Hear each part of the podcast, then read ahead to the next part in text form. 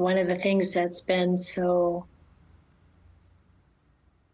prevalent for me during during the past few weeks, but especially right now, as we're visiting Empty Cloud, is loving kindness. There's it's been palpable and beautiful.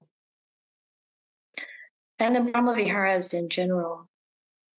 So I thought we would have another uh, guided meditation on the Brahma Viharas. And this is probably the third week in a row for this. So for any of you who just want silence, hey, you have complete control over the mute button, I guess. so it's up to you. So finding a comfortable position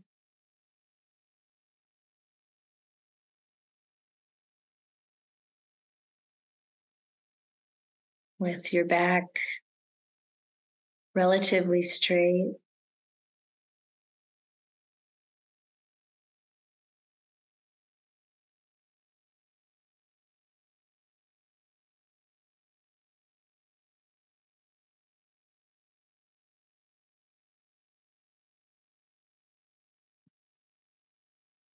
Getting a sense of your body and helping it to be as comfortable as you can in this in this present moment so that you can sit for a little while without stress.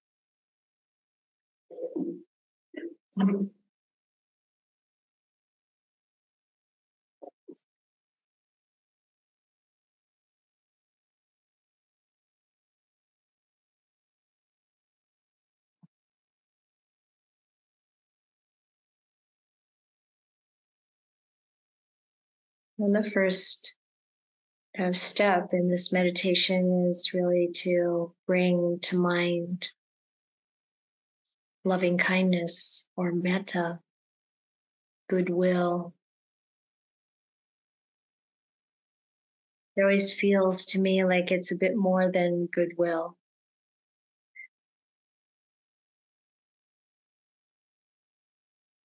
And we want to imbue the mind with this energy or feeling.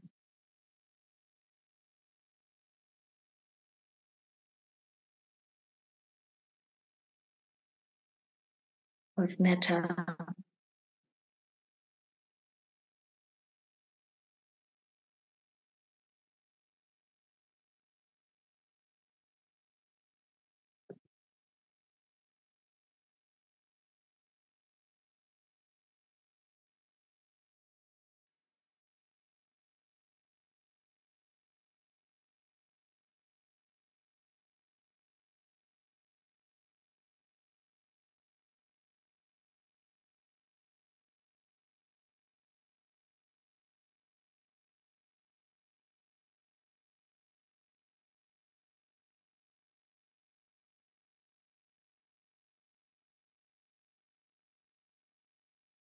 With the mind imbued or saturated with metta, however that might come out for you.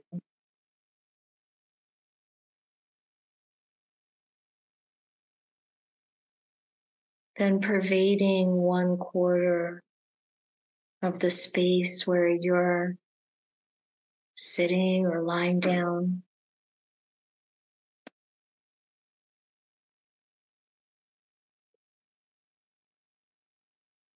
With that feeling, that energy.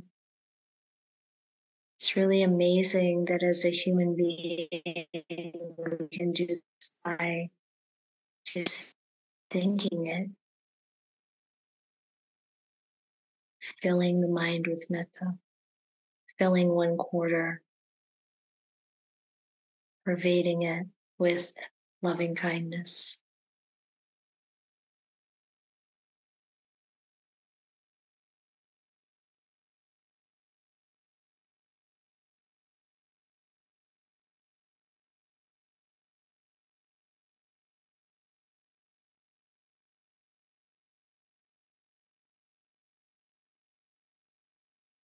If you have any hesitation or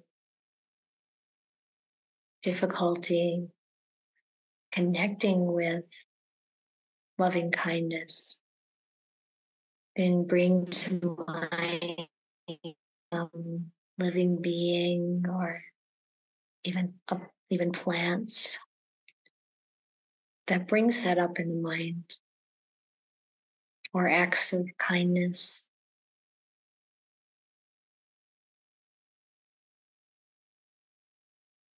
either kindness that you've shared or shown to others, or acts of kindness that have come to you.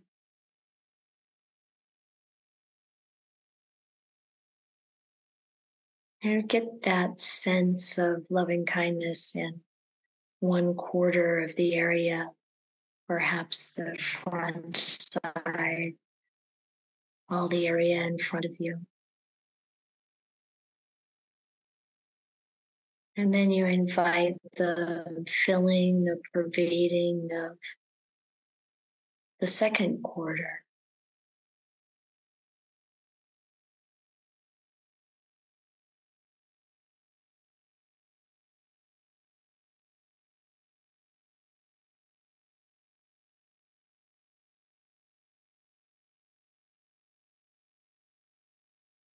And the third one.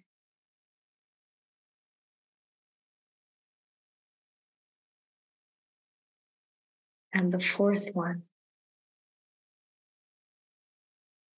So that metta is all around you. And then above you and below you.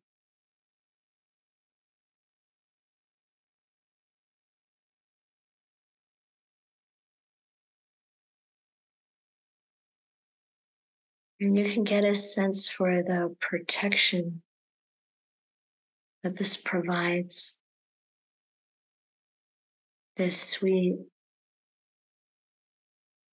loving, kind feeling, energy, intention.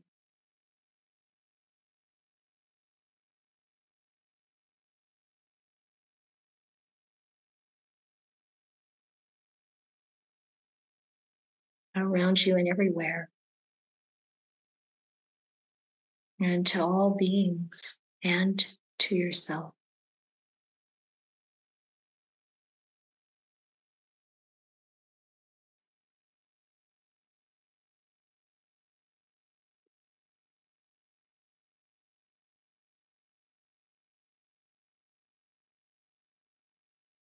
This loving kindness shines on everyone like the sun. Regardless, unconditional.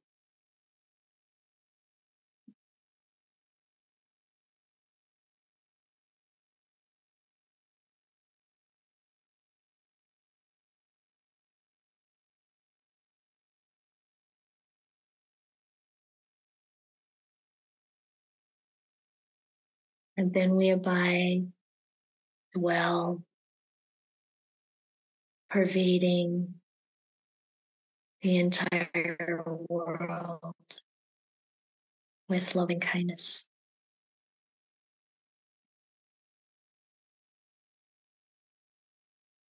Just filling and spreading, not something we're pushing out or broadcasting, but it's just naturally flowing out.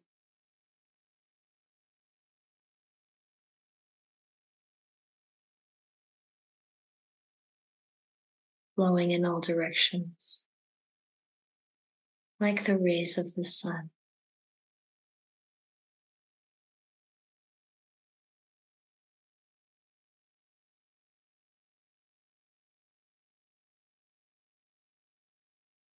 Abundant, exalted, and immeasurable.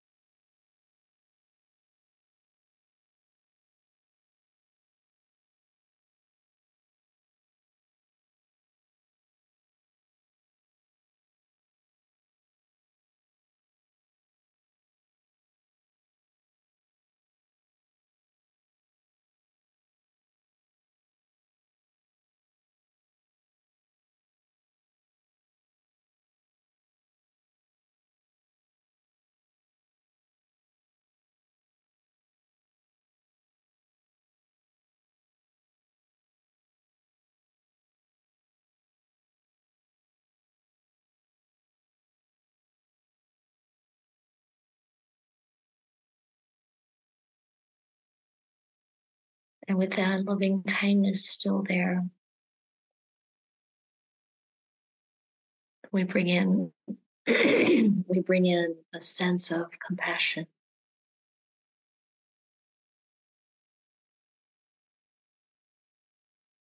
Imbuing the mind with compassion. A tenderness for all the suffering there is, all the discomfort. But it just begins in the mind.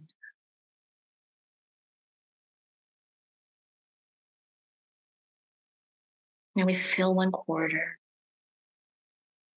with that mind imbued with compassion.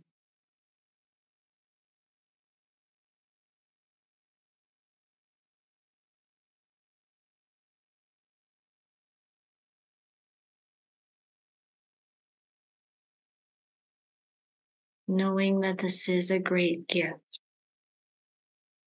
for the world and for ourselves to feel compassion for all those difficulties and challenges, losses.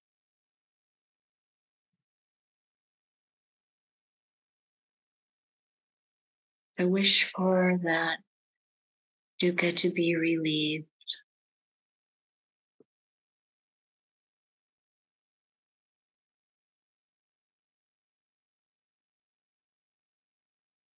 Pervading one quarter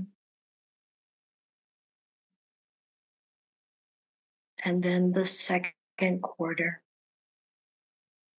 with compassion.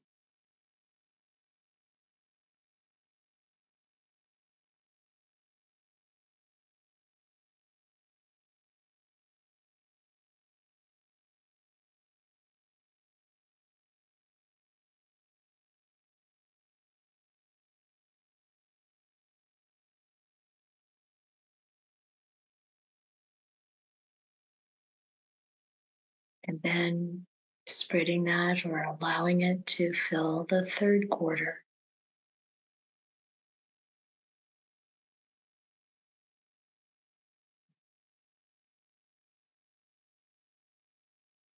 And the fourth. So it's all around you. This felt sense of compassion and above you. Spread it down below you, around and everywhere.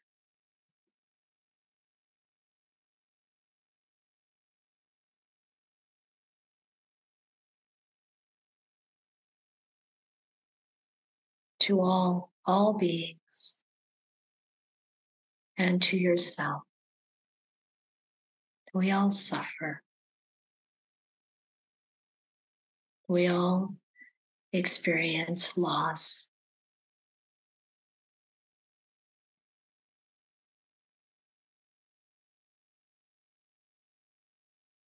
But this compassion is something we can all understand. With kindness as an underlying basis.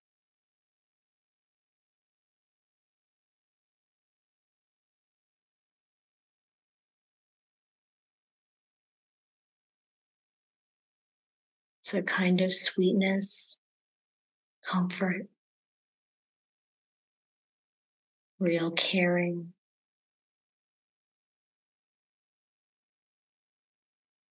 A beautiful gift.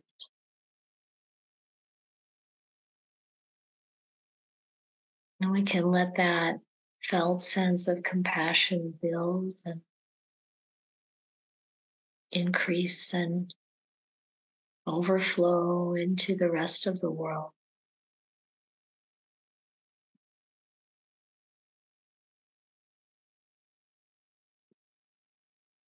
Pervading the all encompassing world with this mind imbued with compassion.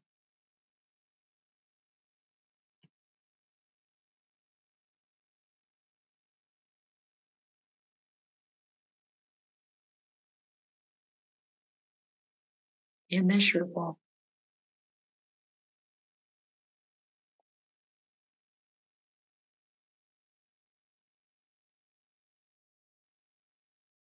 Boundless.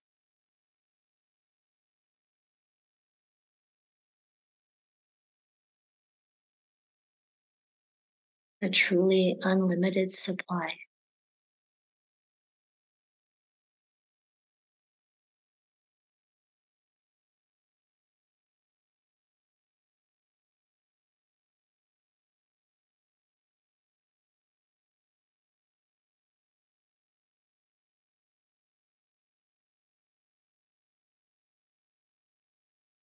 Abundant and exalted.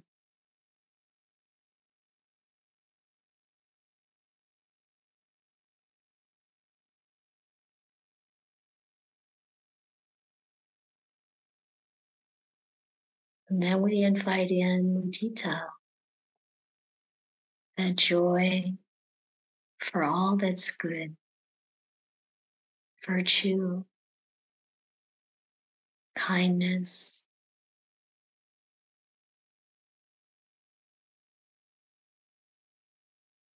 good fortune,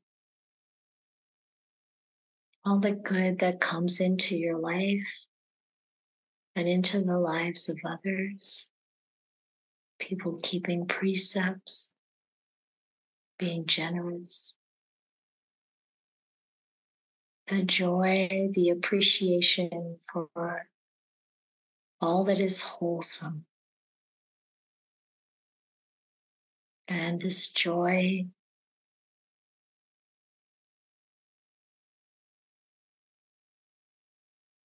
fills the mind.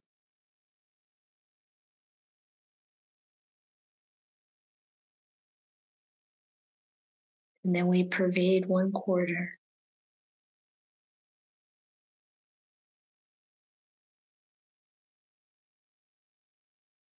And then the second quarter.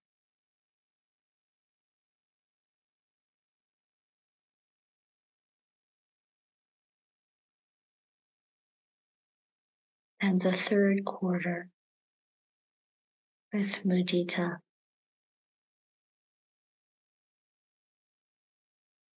And the fourth quarter.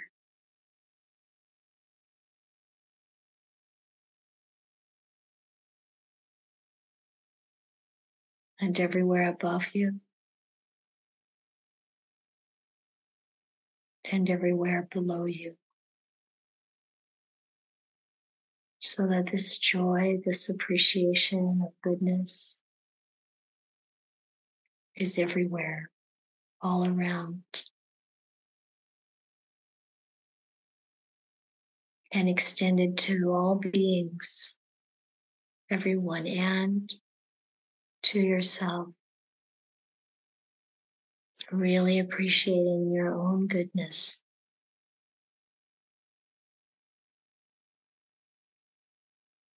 Your good actions, your encouraging, kind speech, your good thoughts, your good mental attitudes. And intentions.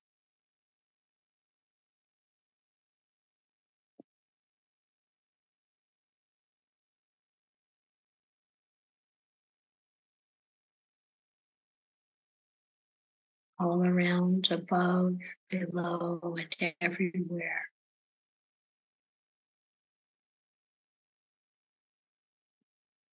Until all is to yourself.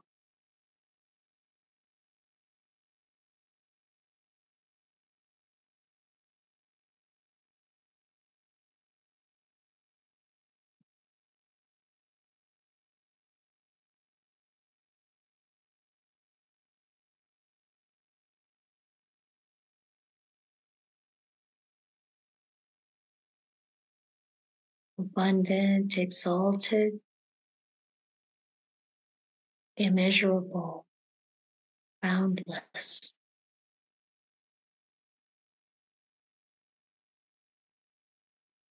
Stretching out to the whole world in every direction.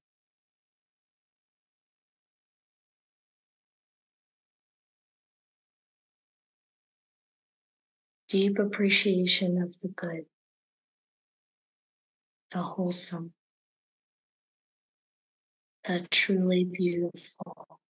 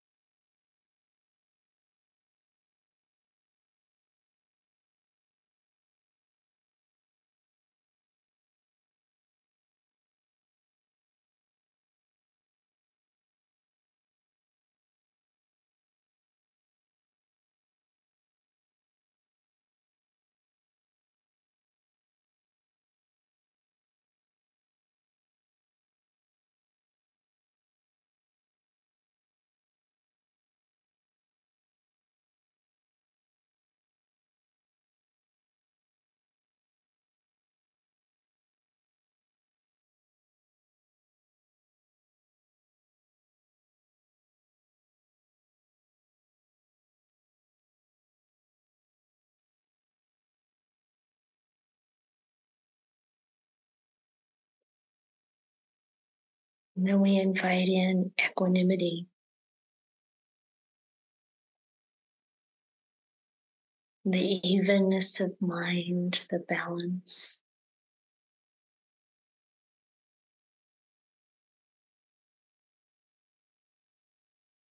The wisdom, the knowing.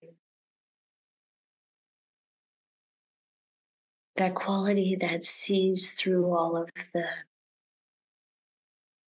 the changes, the instability, the good and the bad.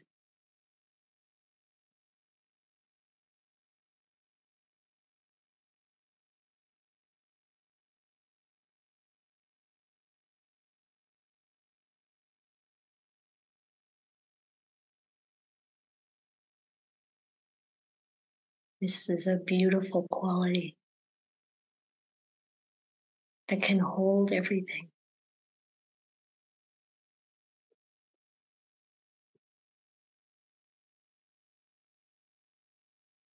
And we imbue the mind with this equanimity.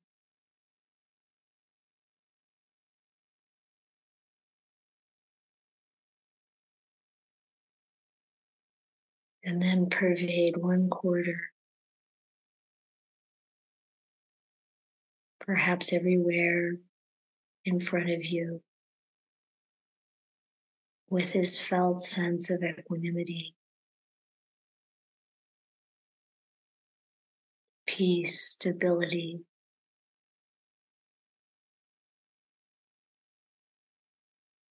Resting on kindness, compassion, and joy, compassion and joy.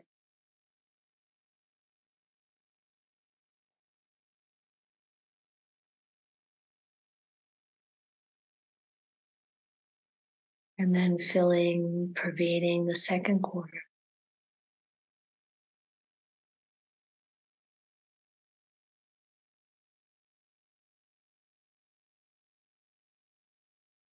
And the third quarter.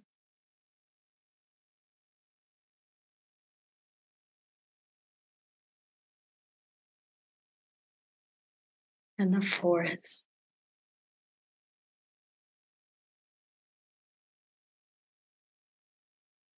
Fully, completely surrounding you, spreading above you and below you.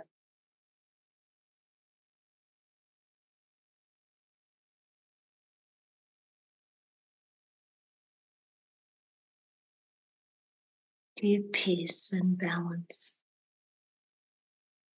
stability, equanimity.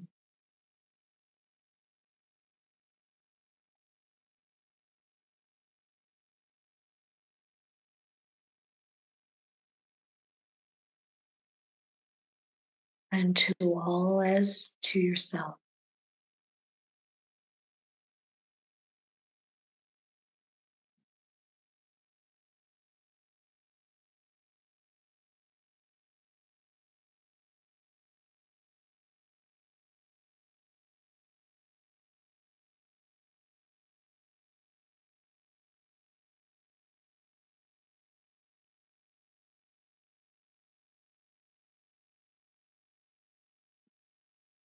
And then we pervade the all encompassing world with equanimity, where nothing's left out, everything is held with a deep understanding.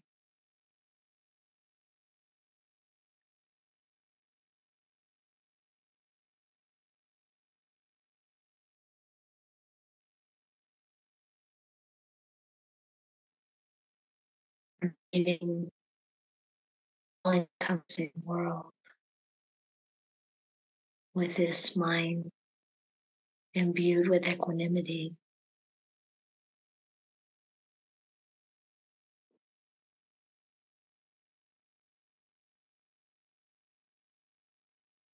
boundless, exalted, immeasurable.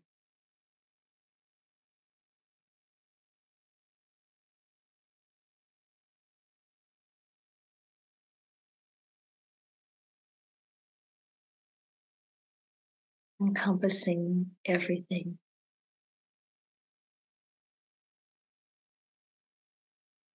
allowing everything. And knowing the real value, the truth.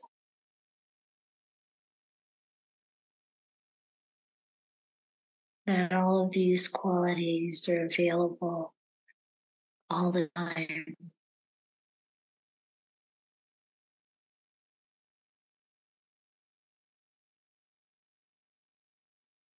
and bring a quality of of love and inspiration to this world, to this existence.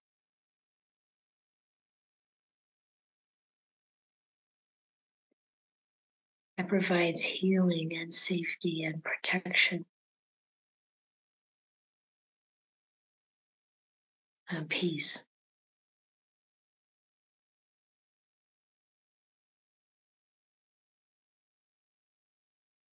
And real happiness.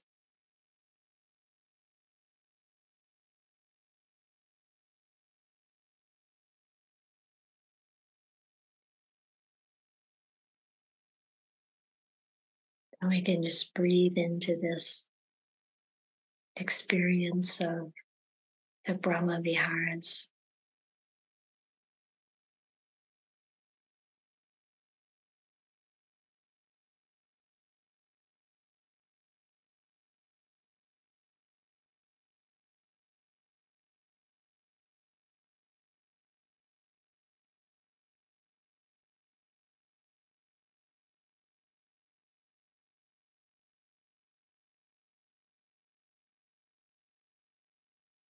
And return our awareness to our own heart.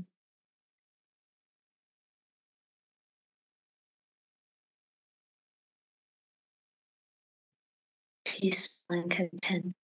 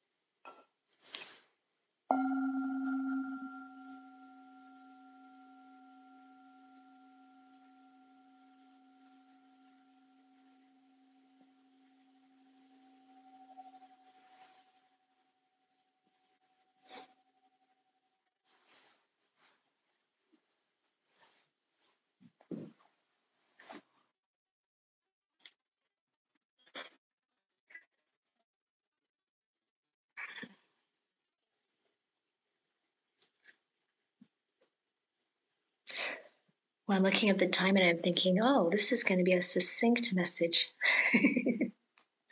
because I want to give you a chance to talk, uh, share what you'd like to share.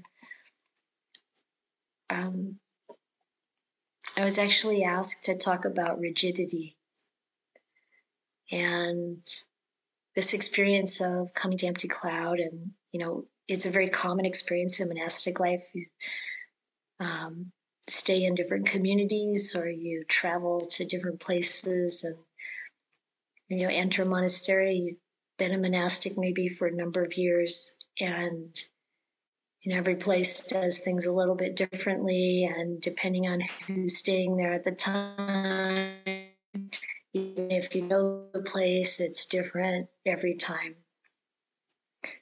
And one of the things that it really can put a put a spotlight on is any any rigidity that we have no lack of flexibility um, those ideas of where we think we know what's right, the right way to do things, or how things should be. And actually, the person who asked me if I would talk about rigidity said that they had this experience of buying a, a you know what an external hard drive is? Probably by now.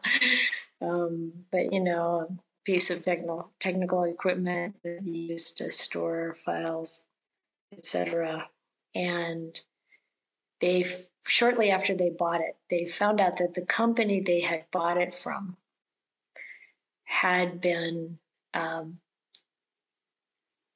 fined. They had to pay a huge fine to the U.S. government because they had sold like uh,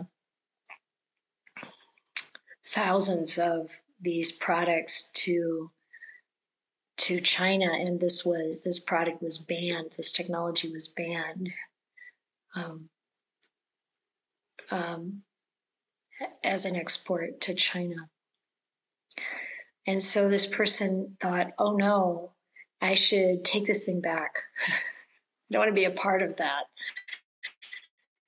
activity. And then they then they started thinking about, well, if I do that, then there's all the added cost of sending it and the energy that gets consumed that's bad for the climate and you know on and on and and then um, recognizing that there was a fair bit of rigidity in the way that they were thinking. Like, you know, our views, our opinions, our analysis, our and our values.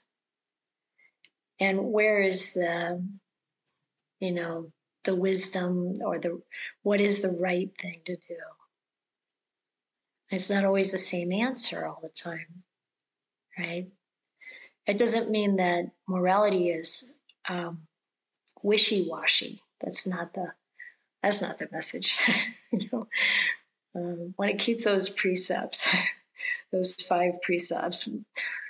Lillian and I will have a conversation later about this. It's interesting thinking about what does it mean to to be too rigid or not firm enough, and how do we know?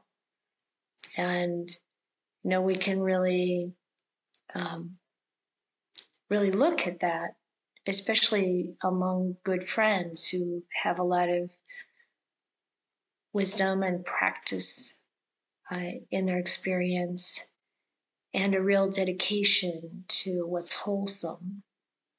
Because sometimes you know things aren't ideal um, you can have certain situations, like even even a situation um, where you have to turn someone away from a monastery for some reason. It's not what you want to do, but it's not the right place for them. And that can be very challenging, very, very difficult, and yet correct. So, this whole idea of, you know, where are we in our own thinking? in our own conditioning, locked into an ideal or an idea.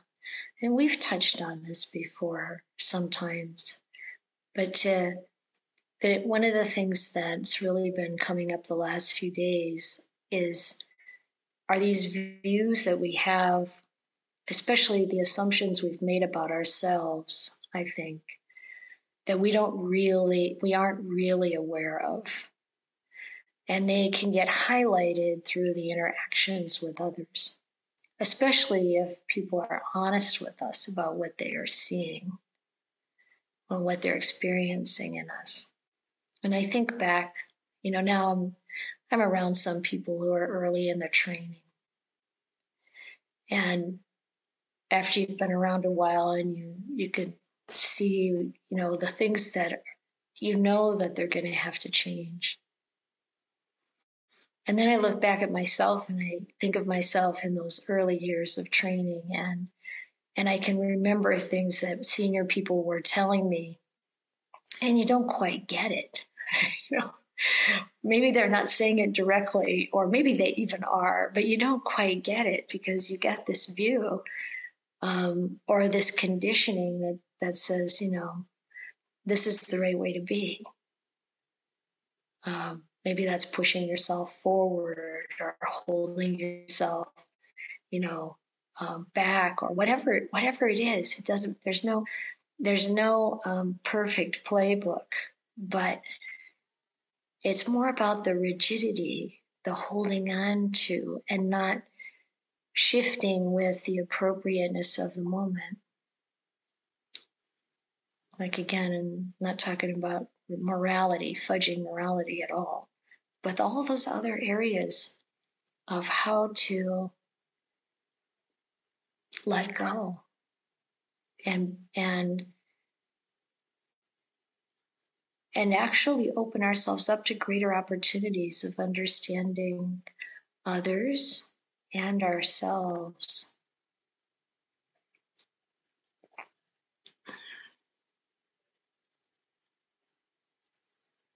And I think the biggest flag is when we get irritated or um, self righteous. That's probably the easiest place to look at whether or not we've become rigid around something, whether or not we are really putting ourselves, if we're really um, able to see where somebody else is coming from, um, to understand their good intentions.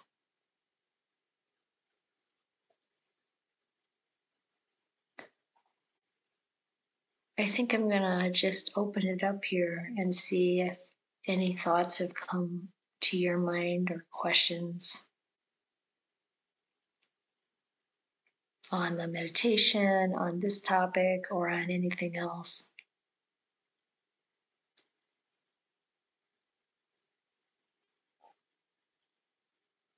Yes.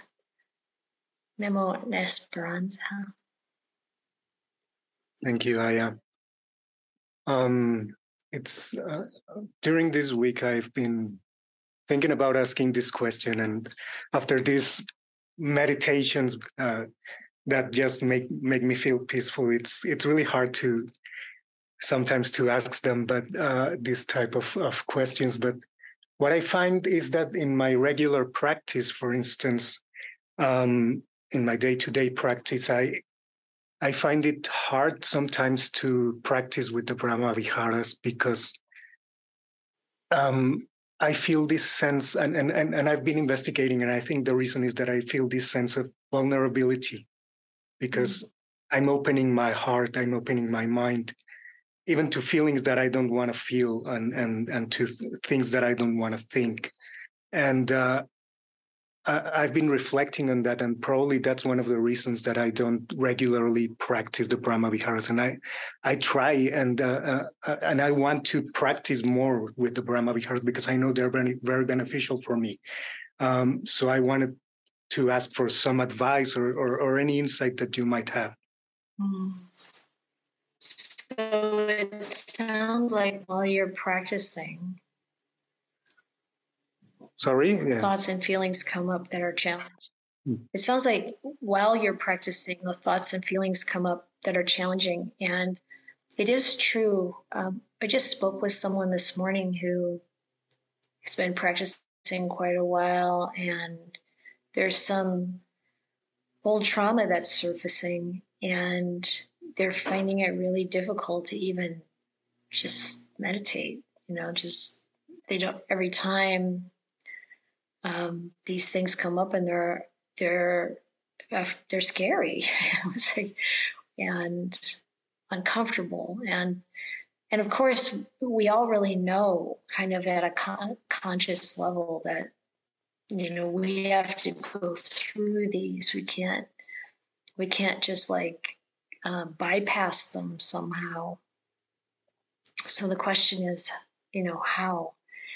And and you, you, most of you probably would guess I, I recommended that they look at the book focusing. I recommended that they look at feeding your demons because and they had never heard of either of these books before and the person's a therapist. So they're gonna they're gonna benefit a lot from looking at these other methods finding a way a back door uh, to be with those feelings and those memories. And so, what I would recommend is taking a session where you're not really trying to meditate, but you're in, intentionally bringing up those feelings or intentionally bringing up that, that kind of memory. And then just really focusing on how it feels in your body. You know write down maybe what that memory is or write down what that feeling is and then really observe it in the body. Face it head on. And the person i talked to this morning sounds like that can be really hard because you know who knows what we're going to remember from who knows when as i said to this person you know this might be something that's repeated itself many lifetimes over in our experience. So sometimes if it if it's um, really challenging to stay present with it and sit with it. So what happens here is that when we turn and face it, it loses power. I don't know if I don't know when the last time was I used this simile, but when I was a girl, I used to ride horses, and I had this horse that was really well trained and very um, spunky. And we would be running, and these out in the country, a lot of times there are dogs that run in packs. And these dogs would come out and chase us. And we would, and she was a quarter horse, so she could really turn. And we would whip around and she'd put her head down and she'd charge them. And they would just be gone. That was it. And this is kind of what we need to do ourselves. We, we turn towards it and we charge it. Face it. Be with it. It's like i'm really going to be with you. And you show me what you've got feelings memories show me what you've got uh, you're equipped with virtue and Dhamma practice. And then being present with it and, and also bringing a, a sense of kindness to it. You can bring the Brahma Viharas to it and, and hold it in that way. And if that's too difficult on our own, sometimes we, it's helpful to find uh, somebody who can guide us through that and be there with us. So that's that's what I would do and and then it won't be long before it's not um, challenging at all for those things to arise or they just stop coming. Thank you, Ayya. Let me know how it goes. That's really helpful. Thank you. You're welcome. Kimitana?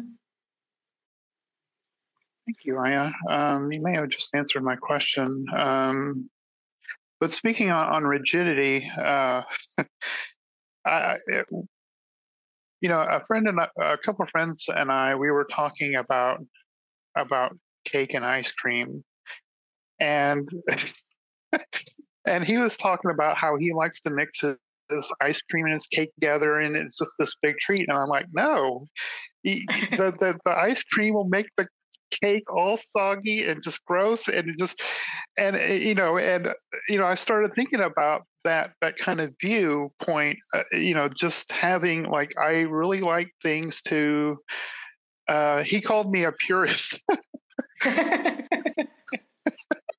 i'm like well you know pie and ice cream goes well together, but not cake and ice cream. It, you know, it was just this. It, it kind of got me thinking about like how I um, you know, hold on to these views kind of really rigidly. Um, uh, it, it, was a really good example. Um, you know, uh, I've also kind of been thinking here lately about, uh, you know, others, you know, how other people suffering, the suffering of others. Um, and one thing that, that that's that has been coming up in meditation quite a bit is the first noble truth that, that there is suffering. And I've been thinking about that. I haven't really, you know, formulated a lot of thoughts or, or reflections about that, but I've been kind of thinking about this, this idea that there is suffering. Um, uh, kind of uh, just a quick uh, topic change. Um, there, uh, the, this idea of, of the practicing the Brahma Viharas, I, I've also noticed that um, there's a lot of resistance to practicing them because um, you know there's there's this fear that that if you know these past circumstances that that I've been through uh, were to happen again, and I'm and I really kind of give into the, this this idea of of loving kindness and compassion and so so on, that I'll I'll kind of become soft and I won't be able to withstand all those bad and negative things that that if, if they were to occur again. So I kind of hold on to this this kind of um, this this hardness and this tightness because it's what helped me kind of survive in the past. But um, and and I've really had I really um, have had a, a, kind of a difficult time um, just letting go of that. I haven't let go of that at all. I still it still comes up over and over and over again. And um, I'm not sure if that you answer that question with memo, but um, uh, yeah, that's been my experience with it. Thank you. Yeah, thank you, Kamatana. I I think there's more to it given what you've just shared, and that's where equanimity comes in.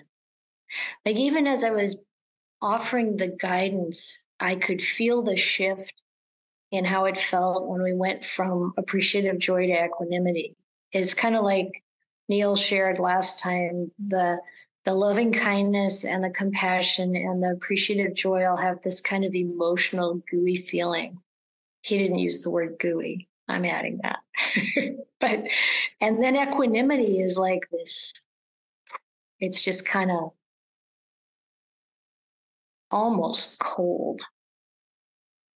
It isn't, but it's like, you know, and I I feel like the the the an, the answer, if you will, or an approach to this feeling of, hey, I, I gotta really keep up my guard. I can't let this down. And of course, what we're guarding when we guard the heart, we're imprisoning it and we're holding back. But what we need is the strength that really comes from clarity, really clear. Equanimity has this wisdom. It's it's like it's it's like a knife you know it's it it has the the clarity. So it's the clarity the wisdom that keeps us safe. Actually the the brahma viharas keep us safe. I mean the buddha said you know if you're would tell the monks they're in this haunted forest and they're terrified and he says you to practice metta. That will protect you. So instead of it making us all gooey and the thing that the thing that we think is going to happen is that the mind will get fuzzy, cloudy, like a kind heart somehow makes us stupid or unaware or just kind of like not really present. But that that we also need that clarity that that real decisive um, knowing what's wholesome and what's unwholesome. And then we we almost have an automatic response to what's unwholesome. We we retract. We recoil. There's this story i heard it repeated um, the other day by one of, by a monk.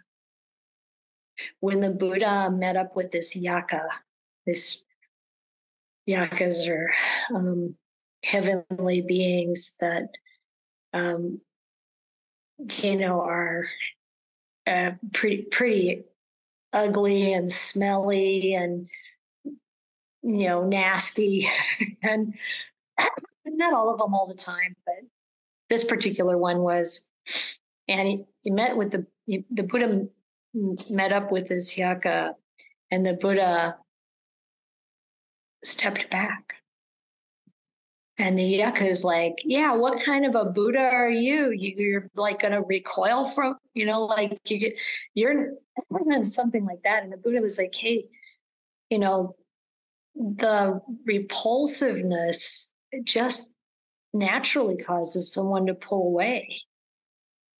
It's not like, you know, it's like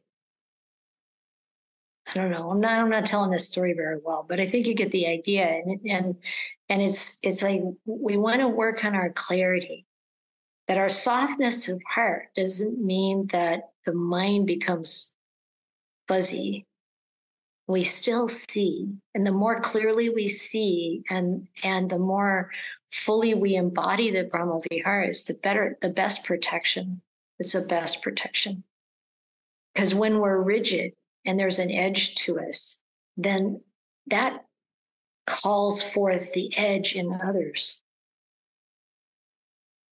And that's not what we want to evoke. I don't know. Did that make sense? Yeah, yeah, it made a lot of sense, uh, and I, I, really appreciate your answer. Um, one one day, uh, you know, I, I guess my follow up question, and I know we're almost out of time, and there's other people uh, want to ask questions, but um, one day um, it would be nice to hear kind of a, a little um, you kind of expound on the idea of like how metta is protective and how the Brahma Viharas are protective. That that would be uh, I would be very interested in hearing more about that. Or if you can offer maybe a couple of suttas that that kind of um, mm-hmm. maybe talk a little bit more about that, that would be really helpful. I think. Thank you. Yeah, you're welcome. Okay. Yeah. Jenny.